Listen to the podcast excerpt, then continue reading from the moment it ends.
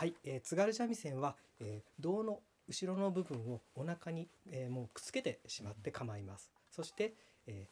ー、だいたい45度ぐらいですかね角度、えーこのぐらいにして、えー構います、えー